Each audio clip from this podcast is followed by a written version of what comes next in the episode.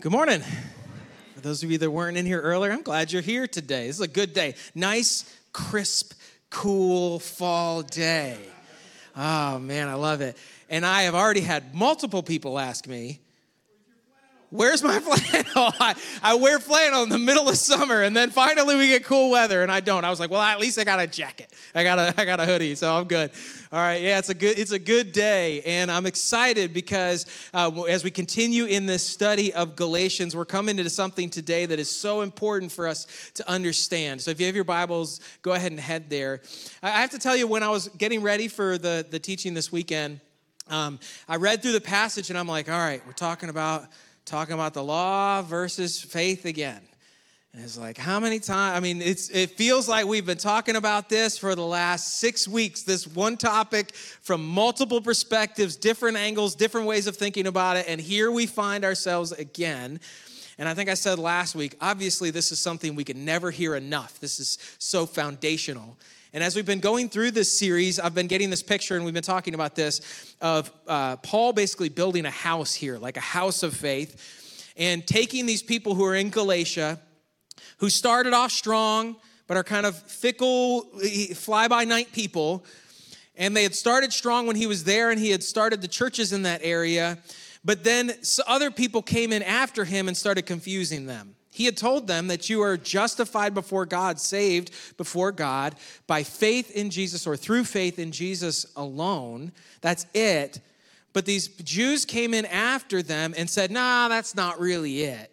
it I mean, yes, it's that, but you have to do that. You have to trust in Jesus, yes. But you also then have to do the law. You have to get circumcised. You have to observe the feasts and the festivals and the Sabbath and the dietary laws and all of those things. You still have to do all of that stuff. And Paul couldn't believe it when he found out that people had come in and done this to the people in Galatia because it wasn't true. And so he writes the book of Galatians to set the record straight. And he spends so much time at the beginning of Galatians talking about the contrast between faith and the law. And here we find ourselves again. And I was, you know, he starts with facts Right, that's what this series is. I don't love the title of this series. I'm going to level with you. I don't think anybody does. Um, but I was in a pinch and I had to come up with a title. And so I came up with a title Facts, Faith, and Fruit. That is the progression of Galatians. We start with, he starts with the facts, and then he talks about how to build faith on those facts. And then he talks about the fruit that comes out of that faith. All right, so that is the progression, but it just doesn't roll off the tongue. That's what I'm saying. Uh, so it's a little weird to say. But he's been talking about this thing and setting this foundation and I'm getting this picture of him actually building a house, and he has to set that foundation first. And I'm curious, how many, have you, any of you ever built a house from the ground up? You guys are doing it right now. Have you moved in yet? last, week. last week. Awesome. Cool.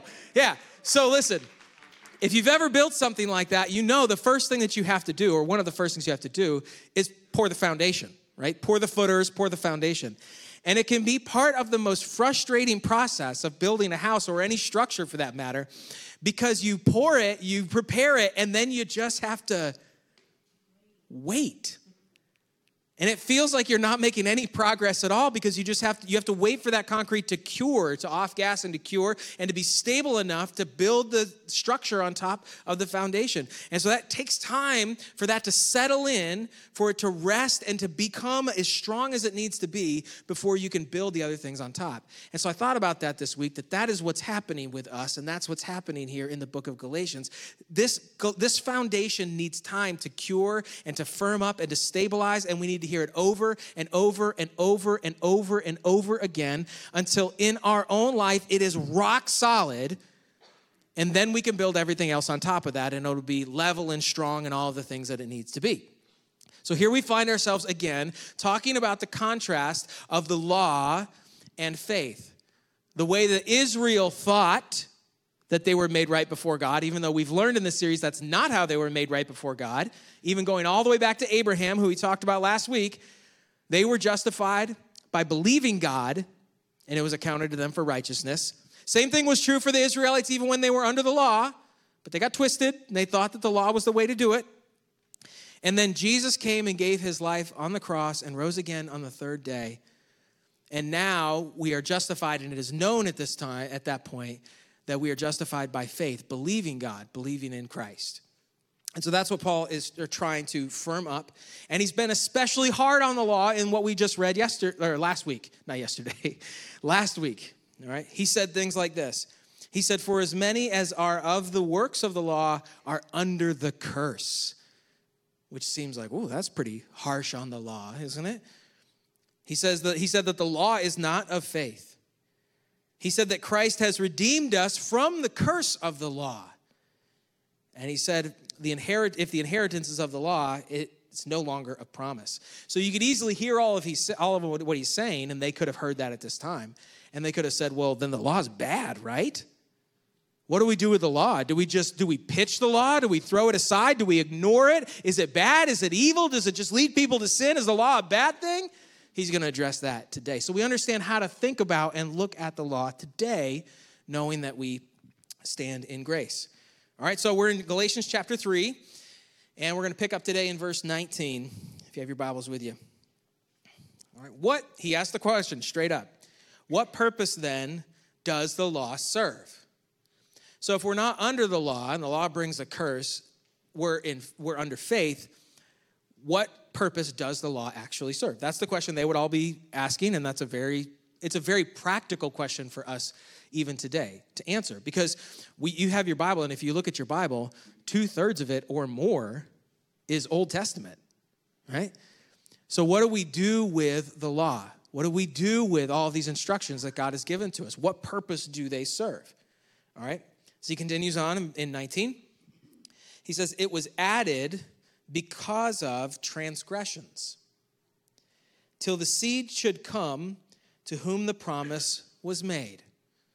Now remember the seed, we talked about this last week, the seed was Christ, right? That's the that's who the promise comes through and then comes to us because we are in Christ. The, the promise made through Abraham. So um, he says the law was added because of transgressions. The law was added because people, for hundreds of years uh, after God had already established his covenant with Abraham and they were trying to be God's people and his nation, they still didn't understand what God's will was and what sin was and how they were supposed to live their life. And God needed them to see that they were sinful. And so he gave them the law, this system of rules, this intricate system of rules and regulations that they had to follow to not only teach them about him so they could understand what his will was for their life and what was outside of his will, which would be sin, whatever is sin and what's not sin, and understand how they were supposed to live their life, but also at the same time to realize that there was no way they could measure up to that standard that he had set. There's a dual purpose of the law. So it was added because of transgressions until the seed should come to whom the promise was made. So the law was necessary until Jesus came. It's almost like the law, in a way, and I don't want to minimize it by saying this, but the law was like a stopgap measure. It was like, let's keep people on the road. let's set the guardrails so they understand what life is supposed to be like. And then at some point, when Christ comes, when the Messiah comes, they will no longer need those guardrails in the same way in order to understand what God's will is. The law served an important purpose, but the law was not the point. The law was a means to an end, but the law was not the end. And I think that the nation of Israel got this backwards. And the, the Jewish teachers at the time got this backwards. And it's the reason they couldn't understand or couldn't see the Messiah when he was standing right in front of them. Because he had turned the law into the goal, into the end, when redemption through Messiah was the end. And so they got that backwards. And frankly, even today, and I won't speak for them because I don't believe the same things that they believe, but if a Jewish rabbi is teaching Torah today, if they're teaching it and not teaching it as pointing toward the Messiah, then they're doing it wrong. And there are people, and they still teach that way today to the law. And so they missed him and will continue to miss him until they realize the point of the law is to show them their need for the Messiah and to recognize that he's already come.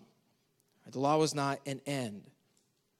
It's a little bit like um, I was reading um, in some commentaries this week, and I saw this analogy, and I thought it was so good um, of uh, uh, space shuttle. So imagine a space shuttle sitting on the launch pad at Cape Canaveral. And they three, two, one, you know, lift off. That rocket, they fire, and you got those two big rockets on the side of the space shuttle, and they're just pouring out smoke and fire and shoots off into the atmosphere. And as soon as it's on the right, as soon as the shuttle is on the right trajectory and has the whatever the the gravity is doing all the things it's supposed to do or not do what it's not supposed to do. As soon as it gets to that point, what happens? The shuttle ejects the rocket launchers, the boosters, and they fall back to Earth because the shuttle is on the trajectory that it needs to be on and now has everything that it needs. Those, those rocket boosters couldn't take the shuttle where it needs to go. As soon as they're out of fuel, those are, I mean, for a shuttle, it's a dead weight at that point. It ejects the, the uh, boosters, but it's already on the path it's supposed to be on. The boosters are good, they're necessary, they're needed, they're fantastic, they're wonderful but at some point they're not needed in the same way that they were when they started. In some way the law is like that is like that. It is good and serves a very important purpose. And actually for us unlike those rocket boosters still does today. And we're going to talk about what that role is as we go forward.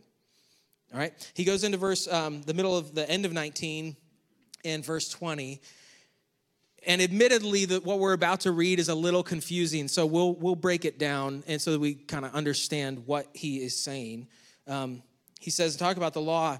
And it was appointed through angels by the hand of a mediator. Now a mediator does not mediate for one only but god is one.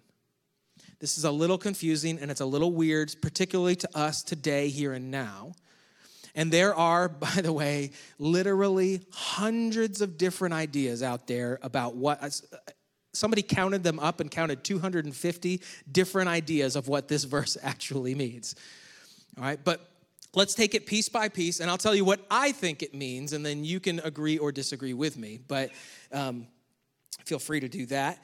Um, says it was appointed through angels, that the law was appointed through angels. Now, this is really weird to us because the Old Testament scriptures don't talk about the law being given to Moses through angels. It doesn't say anything about that in the text that we have. However, Jewish oral tradition held very strongly at this time and through all of Jewish history that the law, all of these laws and rules, were given to Moses by angels. So even though this wasn't written down in the Old Testament, this was always considered to be the truth by Jews. So we read that and we're like, oh, that's weird. And they would not have thought it was weird at all. They would have all gone, yeah, that's how it happened. So, and that is how it happened. Uh, this is an important thing to remember. Not everything that happened got written down. And just because it wasn't written down doesn't mean it didn't happen. So that was the understanding at the time. That had always been the understanding that the law was given by angels to um, through angels to Moses. So they were appointed, the law was appointed through angels by the hand of a mediator. Now, in this case, I think the mediator is talking about Moses. Okay, so the law was given to Moses and through Moses. And essentially, here's the picture that we need to have. We talked about this last week, but the, the law, the Mosaic law, was a two sided agreement. That's a two sided covenant. God says, if you will do these things, then I will do these things. There's two parties involved in the Mosaic Law.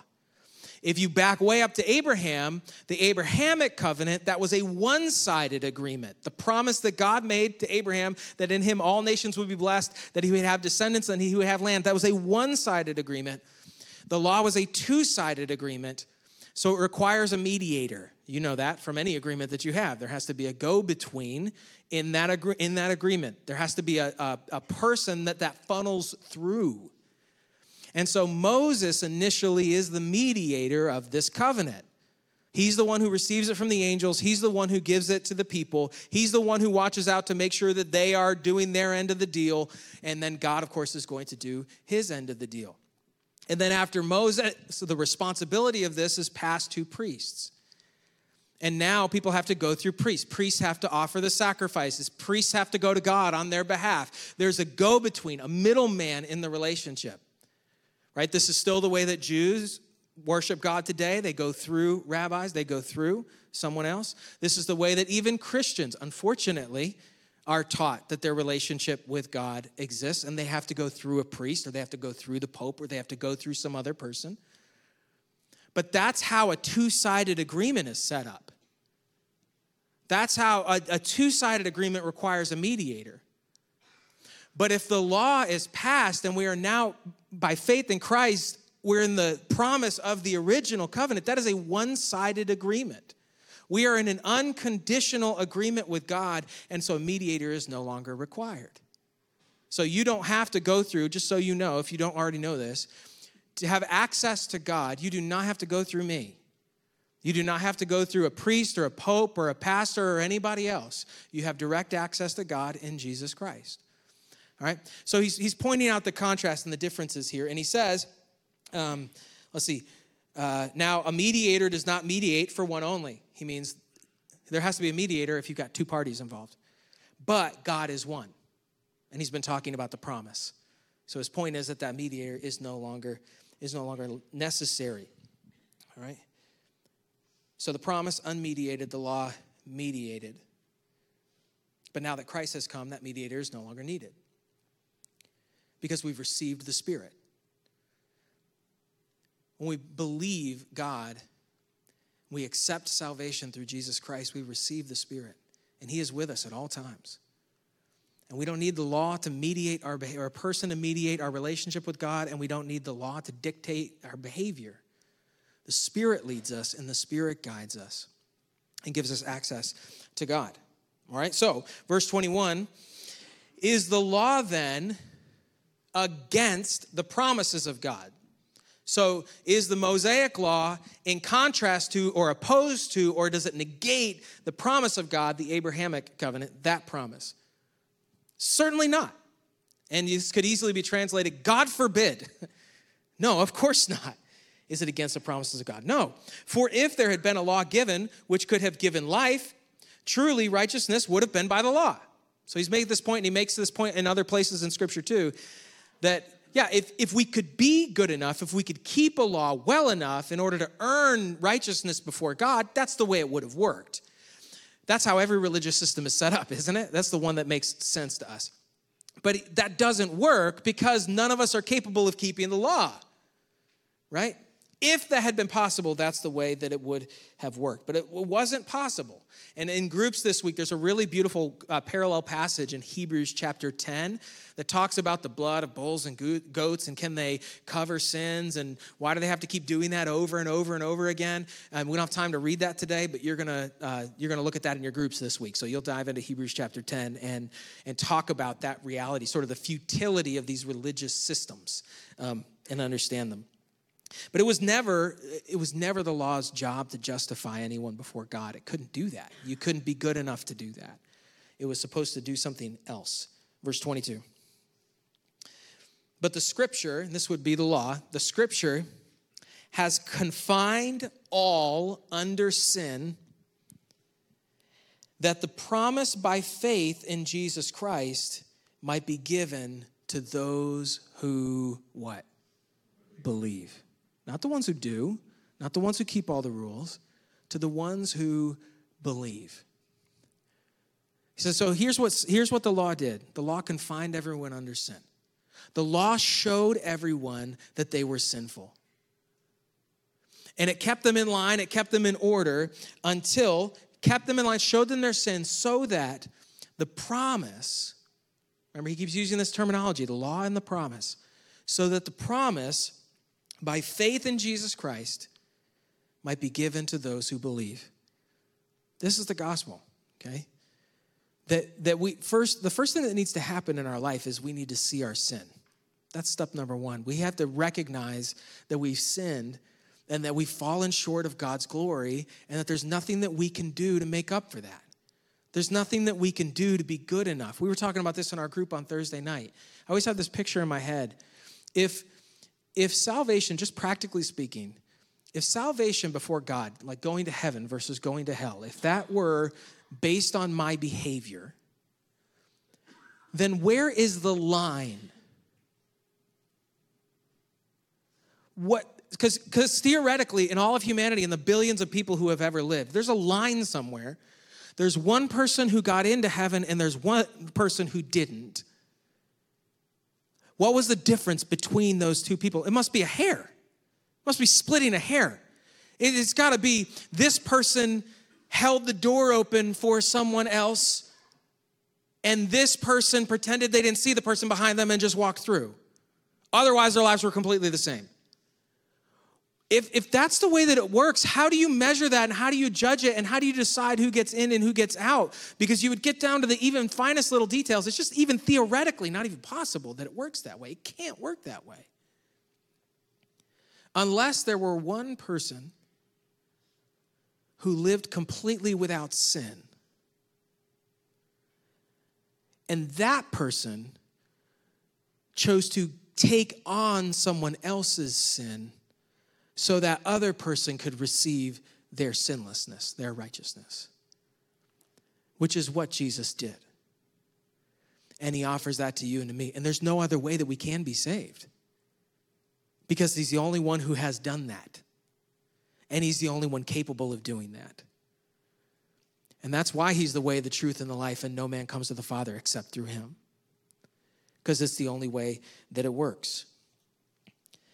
And so the law does its job, not only teaching us about the character and the nature of God, which is very, very important, and about how He wants us to live our lives, but it brings us face to face with our sin and gets us to a point where we look at that law and we go, yeah, there's no way.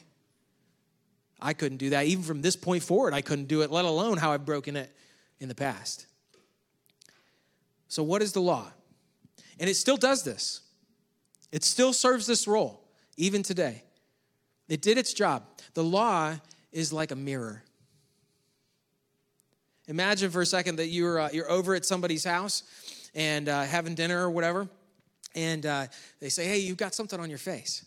You go, "Oh, I'm sorry." And so you so you go to the I don't. I don't know what it is. I'm letting you imagine what's what's going on. But all right, so so you go to the bathroom, you go to the, the spare bathroom or whatever, and you walk in and there's a sink right there, and then there's a mirror right? And you walk into the bathroom and you look into the mirror and you see the thing that's on your face, right? The mirror helps you see that there's something on your face and where it is and what it is. Who knows? All right, and what it is. But you don't use the mirror to clean your face. Can you imagine that for a second? You're just trying to, you know, what would ha- it would get worse, right? It would get worse. You can't clean anything off your face with a mirror. No, you have to use the water. You have to use the water from assuming it's that kind of thing that's on your face. Anyway, yeah, you have to, you have to use the water to clean it, right? The, the law is a mirror, okay? The law, the law can show me I'm a sinner, but it cannot make me a saint. It can show me I'm a sinner, but it cannot make me a saint. What I need is I need the grace of God through Jesus Christ, and I need the power of the Spirit to clean that thing off of my face. That's how it happens. Now, the mirror continues to show me things, sorry about this analogy, continues to show me things that are on my face all the way through my life even when i'm in even when i'm in grace even when i put my faith in jesus christ the law continues to show me what the will of god is and how he wants me to live my life. But i don't look at the law and follow it to the letter because i'm afraid that i'm gonna i'm gonna fail god or i'm gonna lose my salvation or whatever if i don't do all these things. I look at the law and i say god where are you here? And through the power of the spirit show me how you want me to do this thing in my life how you want me to honor this aspect of you how you want me to fulfill this desire that you have for me as a follower of you. The, the law is tremendously powerful in our life, but we have to keep it in perspective and understand what its role is and not get things flipped and not think it's an ends rather than a means, which it still is. All right? The law, he said, confines us all under sin. It imprisons us under sin. The law convicts us. The law proves that we're sinful, lest anyone should be able, lest, woo, lest anybody should say, Well, I haven't sinned. Well, you can point to the law. We have it in black and white. Okay? It, it convicts us, it confines us under sin. It shows that we are slaves to sin naturally. People say, Well, I'm not a slave to sin. Great. Stop. If you're not under sin's control, then just stop. It's like an addict, you know, who's addicted to pills, and they say, Oh, I'm not addicted to pills. And you go, Great, Stop. You can't do it, right? And so this, the law confines us under sin. It shows all of us that we are sinful. But the response to seeing that sinfulness is not to try harder. The response to that sinfulness is to trust more, is to ask the Spirit to lead us and change us to ask the Spirit to reveal sin in our life. If He wants, if He uses the law to do that, if He uses other scriptures to do that, if He uses people and believers in our life who know the law and know what sin is and what God's will is, He uses all of that to reveal that sin. And then we go to the Spirit and we say, Help me. Help me to be as much like Jesus as I can possibly be. Uh, Paul goes on, okay, verse 23 before faith came, but before faith came, we were kept under guard by the law. Okay, imprisoned, everyone understand? We were kept un, uh, under guard by the law, kept for the faith which would be afterward revealed. So it's protecting people, leading people, showing them their sin so they would be looking forward to the Messiah that is coming. Therefore, verse 24, therefore, the law was our tutor to bring us to Christ that we might be justified by faith. But after faith has come, we are no longer under a tutor. So he said, All right, we're kept under guard by the law, keeps people in line, protects them, prepares them, helps them to look forward to the Messiah. Now we're looking back at the Messiah instead of forward, so we don't need the law in the same way. It was to prepare them to recognize and receive their Savior by faith. Um, I have an opportunity a few years ago to really dig into this and understand how this works, especially in the Old Testament, because all Old Testament scripture should be pointing us toward the Savior, the Messiah that's coming. I mean, my father, who was a pastor in the same church for 36 years and then retired, quote, retired, and took a job at a nursing home because he loves doing funerals. and so, I'm not kidding. Uh, but in but in the but in the meantime, he loves doing funerals. You know why he loves funerals? Because he said people are never more open to the gospel than they are at a funeral, and so he loves that. And um, but he just he went through. He decided he wanted to get his doctorate, and so he went through a doctoral program. And I got to participate in the the cohort that he put together as we learned, and he put together this class as part of his doctoral program. And the whole point of it was, how do you read? Old Testament narratives, Old Testament scripture, and see the gospel in the scripture, and then teach the gospel through the scripture. And it's one of the most eye opening and beautiful things I've ever been a part of. But, but that's what we need to do. We need to read it, and when we read Old Testament scripture, also read it as if we are looking forward. What is it pointing us forward to? What are we looking for? What are we supposed to see here? Now that we are standing grace and we are in faith and not under the law, but what does he want us to learn and what does he want us to see about Christ, about our life, about who he is? Uh, the uh, and my dad did get his doctorate, by the way. He's Dr. Doug. So if you ever see him, call him Dr. Doug. He'll love that. Uh, he worked hard for it. But uh, he says he says we were they were kept under a tutor, and and this is a little weird, okay? Because and you might think of like a, um, a, a, tutor who's teaching kids math or something, you know, and meeting to do that kind of thing. That's not what the word means, actually. There just isn't a word in English for the word that he used. Not a good word, anyway, um, because it they use the word in the, the transliteration in English would be the word pedagogue. Okay, he said you're under a pedagogue. A pedagogue, we don't have them in our culture, not really. At the time, if you were a wealthy Roman family and you had children, you wouldn't have time for your children. And so you would hire a pedagogue, or you would take a servant of yours and make them a pedagogue. And essentially, they were responsible for the children. So I don't know what like governess, you know, that kind of role. Maybe think Sound of Julie Andrews and Sound of Music, that kind of role. They're responsible for the children's growth and maturity and getting them to school and all of that, but they're not a teacher. That's not the, that's not what that means. They are responsible for the growth and maturity of the children until the children are old enough to take care of themselves. So maybe I don't know, you know, Mary Poppins right? They just they just finished doing Mary Poppins here, or the mean old the old nanny who was the the father's nanny before, right? So it's a it's a person who is charged with the growth and maturity and protection of the child until the child is old enough to take care of themselves. This makes perfect. This makes a lot more sense than just tutor. This makes perfect sense with what he's talking about with the law. The law's job was to protect, was to mature, was to grow, was to prepare, was to point in the right direction until they were ready to take care of themselves, or in this case, ready to receive the Spirit and be led by the Spirit. This is a great responsibility that we have as believers. All right.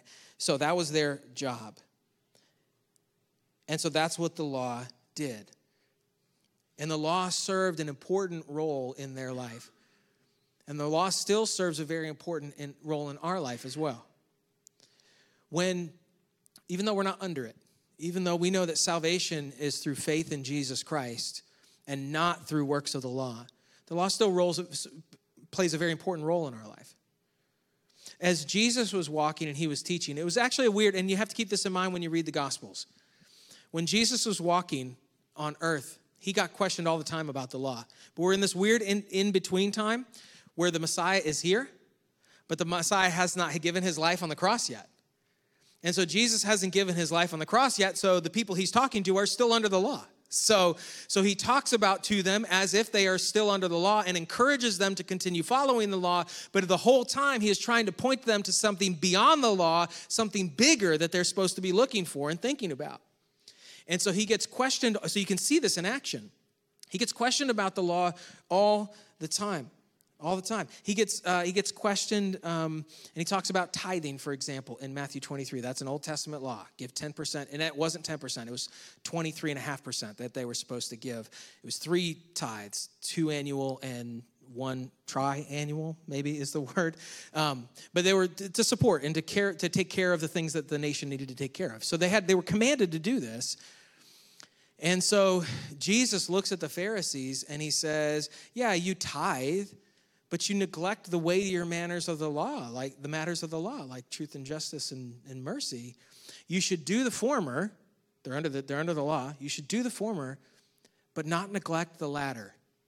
Jesus was always pointing to the higher principle behind the law, the thing they were supposed to see about who God was and who God wanted them to be and also to look forward to what was coming. He got questioned, I think one of the best examples of this also is when he gets, uh, he gets questioned about basically how you're made righteous before God. And this guy that famously is called the rich young ruler comes to Jesus. And he says, What does it take? And Jesus said, You know the law. What do you read? And he said, Love the Lord your God with all your heart, with all your soul, with all your mind and love your neighbor as yourself. And Jesus is like, that's right. Do that and you will live. Now, let's pause there for a second and appreciate what Jesus, how specific Jesus is and what he says. Great. Do that perfectly, and you'll have everlasting life. You'll live. Can the rich young ruler do it? No. You can't, I can't, he can't. And he looks at Jesus and says, Great, I've done, I've done all those things since I was young. And he's thinking, I've kept the law pretty well. And Jesus says, Oh, one thing you lack. Go and sell everything you have and give it to the poor. And the man walked away sad because he had great possessions. What was Jesus doing? Jesus was using the law as a mirror to show him that he was incapable of keeping it. And what it should have done is it should have pointed him to the one who could keep it. It should have pointed him to Christ. But instead, for him, he walked away sad because he wouldn't do it and he was incapable of it. And Jesus said, Surely, he's talking to his disciples about this exact, this exact interaction. And he looks at his disciples, and he said, Hey, it is easier for the, a camel to go through the eye of a needle than it is for a rich man to enter the kingdom of heaven. How does a camel get through the eye of a needle? It doesn't. it doesn't.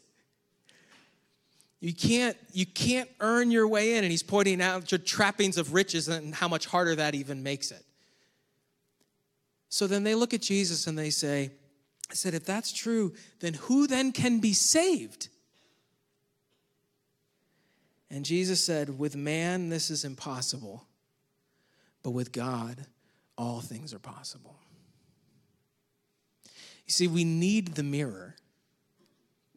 We need the mirror to see our sin, to humble us, to realize that we can't earn our way to Him and it puts us absolutely helpless and hopeless at the feet of Jesus. To say jesus you're my only this is you are the you are the way. You are the truth and you are the life and this is the this is the only way. And so the only way that i can be made righteous in front of god the only way that i can spend eternity with god the only way i can have everlasting life is through you jesus. I've exhausted all my other efforts and all my other options and they they've all come up wanting and you're the only thing that's left. And so i believe you I believe you that I'm sinful and I've fallen short of the glory of God. I believe you that you lived without sin. I believe you that you gave your life on the cross in my place. I believe you that you rose again on the third day. And I believe you that that's the only way for me to be saved. And so I receive that. I trust you for salvation and not myself. And then as I walk through my life, I receive the Spirit, and the Spirit says, All right, let's work on this. Let's work on you. Let's make you like Christ. Let's start chiseling away. Let's start molding. Let's start making you like Christ. And I open myself up to that. I ask for that. I seek it. I look for it. And I allow Him to start changing me and transforming me. And He uses all kinds of things in order to do that, including the law. And so I look at the law, and we talk, uh, uh, we talk about this a good bit, I think. But I look at the law and I see something like the Sabbath, all right, where they were commanded to rest for a day and not do any work so that they would worship and trust God and rest, and their bodies needed it, and their mind needed it, and their spirit needed it, and everything, they needed it. And so he told them to rest for a day. And so I look at that and I say, I know I don't have to do that in order to be saved because I'm saved by faith in Jesus Christ. So I know I don't have to do that. But God, you're showing me something really important about me and my relationship with you in the Sabbath. So what do you want me to do? And it may be to keep the Sabbath exactly like it is in Scripture. That may be what He wants you to do. Not because you have to, because you're choosing to to be conformed into the image of Christ. Or it may be looking at the Sabbath and applying that in a different way and saying, I know that I need to rest and worship. So these are the things that God is leading me to do, do, do, do, do, do, and making sure that I'm intentional in doing those things. He uses the law to show me, oh, I haven't been resting, I haven't been worshiping, I haven't been trusting. Now, how do you want me to do that? And we're in an age where we don't have to be under the guard of the law or kept by the law or con- constricted by the law. But we get to walk in the freedom of the Spirit using God's word and using Scripture in order to define and show us how He wants us to live and be faithful to Him. And that is so much better. It is so much better. But it takes responsibility and puts it back on us to embrace this process. Freedom in Christ requires us to choose to pursue holiness rather than having it pressed down on top of us with a law or a rule system. It needs to come from the inside out as we choose to pursue and chase what God wants in our life. And that puts the responsibility on you and on me. And listen, you can either do that or you don't. And the results of that are on you and on me for that. We are personally responsible for our maturity and growth in faith and in Christ. But we have seen our inability we have believed God for salvation, and we're allowing the Spirit to cleanse us day by day. And so, first step for you today, if you've never done this, if you've spent your entire life trying to be good enough to get to heaven, or trying to be good enough or be a good person so that God will accept you, you need to know, if you've never heard this before, that you are absolutely incapable of doing that. And I am too. Couldn't do it. There's no way we could meet his standard. And so the only way to be saved is to stand empty and helpless at the foot of the cross and look at the promise of the cross that Christ will, will take your sin and give you his righteousness. He will save you. He will, he's died in your place. And to look at that and to know that he was raised on the third day and to look at him and to believe him today and say, I believe you. And I'm trusting you, Jesus, to save me. And if you do that in this moment, in this instant, He will save you. And you can stand on that foundation for the rest of your life as you go through a process where He wants to mold you and change you and transform you into the image of Christ. And how much that happens in your life will be up to you. He's not going to slow you down, I promise that. But you can make that decision today. I'd imagine for most of us in the room, we've made the decision to believe Jesus and trust Him for salvation. And so for us, it's that ongoing piece of standing firmly on the foundation of our faith, but choosing today to say, I want to be like Christ. I want to be like Christ. So ask God to use the law and to use the scripture as a mirror in your life and say, Show me where I'm not. Show me where I'm failing. Show me where I'm falling. Show me where I've put blinders on and I'm trying not to see that sin that is absolutely there. And use the law, use the scripture as a mirror for me so that I can see it. And then allow the Spirit through you and in you to cleanse you of all of those things. Here's a promise that God has made to you that if you confess your sin, he is faithful and just to forgive you your sin and cleanse you from all unrighteousness. That's 1 John 1 9. And so that sin hasn't separated you completely from God, but it has disrupted your fellowship with God and your closeness with Him and what He wants in your life. And if you confess your sin, He's faithful and just to forgive you your sin and cleanse you from all unrighteousness. And so you can make that commitment today. The goal for all of us, whether that's individuals or us together as a group, is to become more and more like Jesus. And we need to do that in the freedom that we have through the power of the Spirit and the leadership and direction of the Scripture, including the law. So let's use it, and let's use it rightly in our lives as we pursue faithfulness to God. let's pray together. Father, we love you and are so thankful for you. You are good and you are holy and you are just and you are all things good. And you and your goodness decided to make us and to, to, to create us and to create a special relationship with us. And we failed. We dropped the ball. We, we thought we could be, we thought we could be you. Thought we could step into your seat and sit in your chair, and we can't, obviously. And so, Father, we failed, and you could have easily cast us aside. You could have easily written us off, and you didn't do that. In your great love and kindness, you developed for yourself a people, a family, and you gave them the law. You gave them a promise first, and then you gave them the law to help guide them and direct them and teach them about you, but also to show them that they fall short.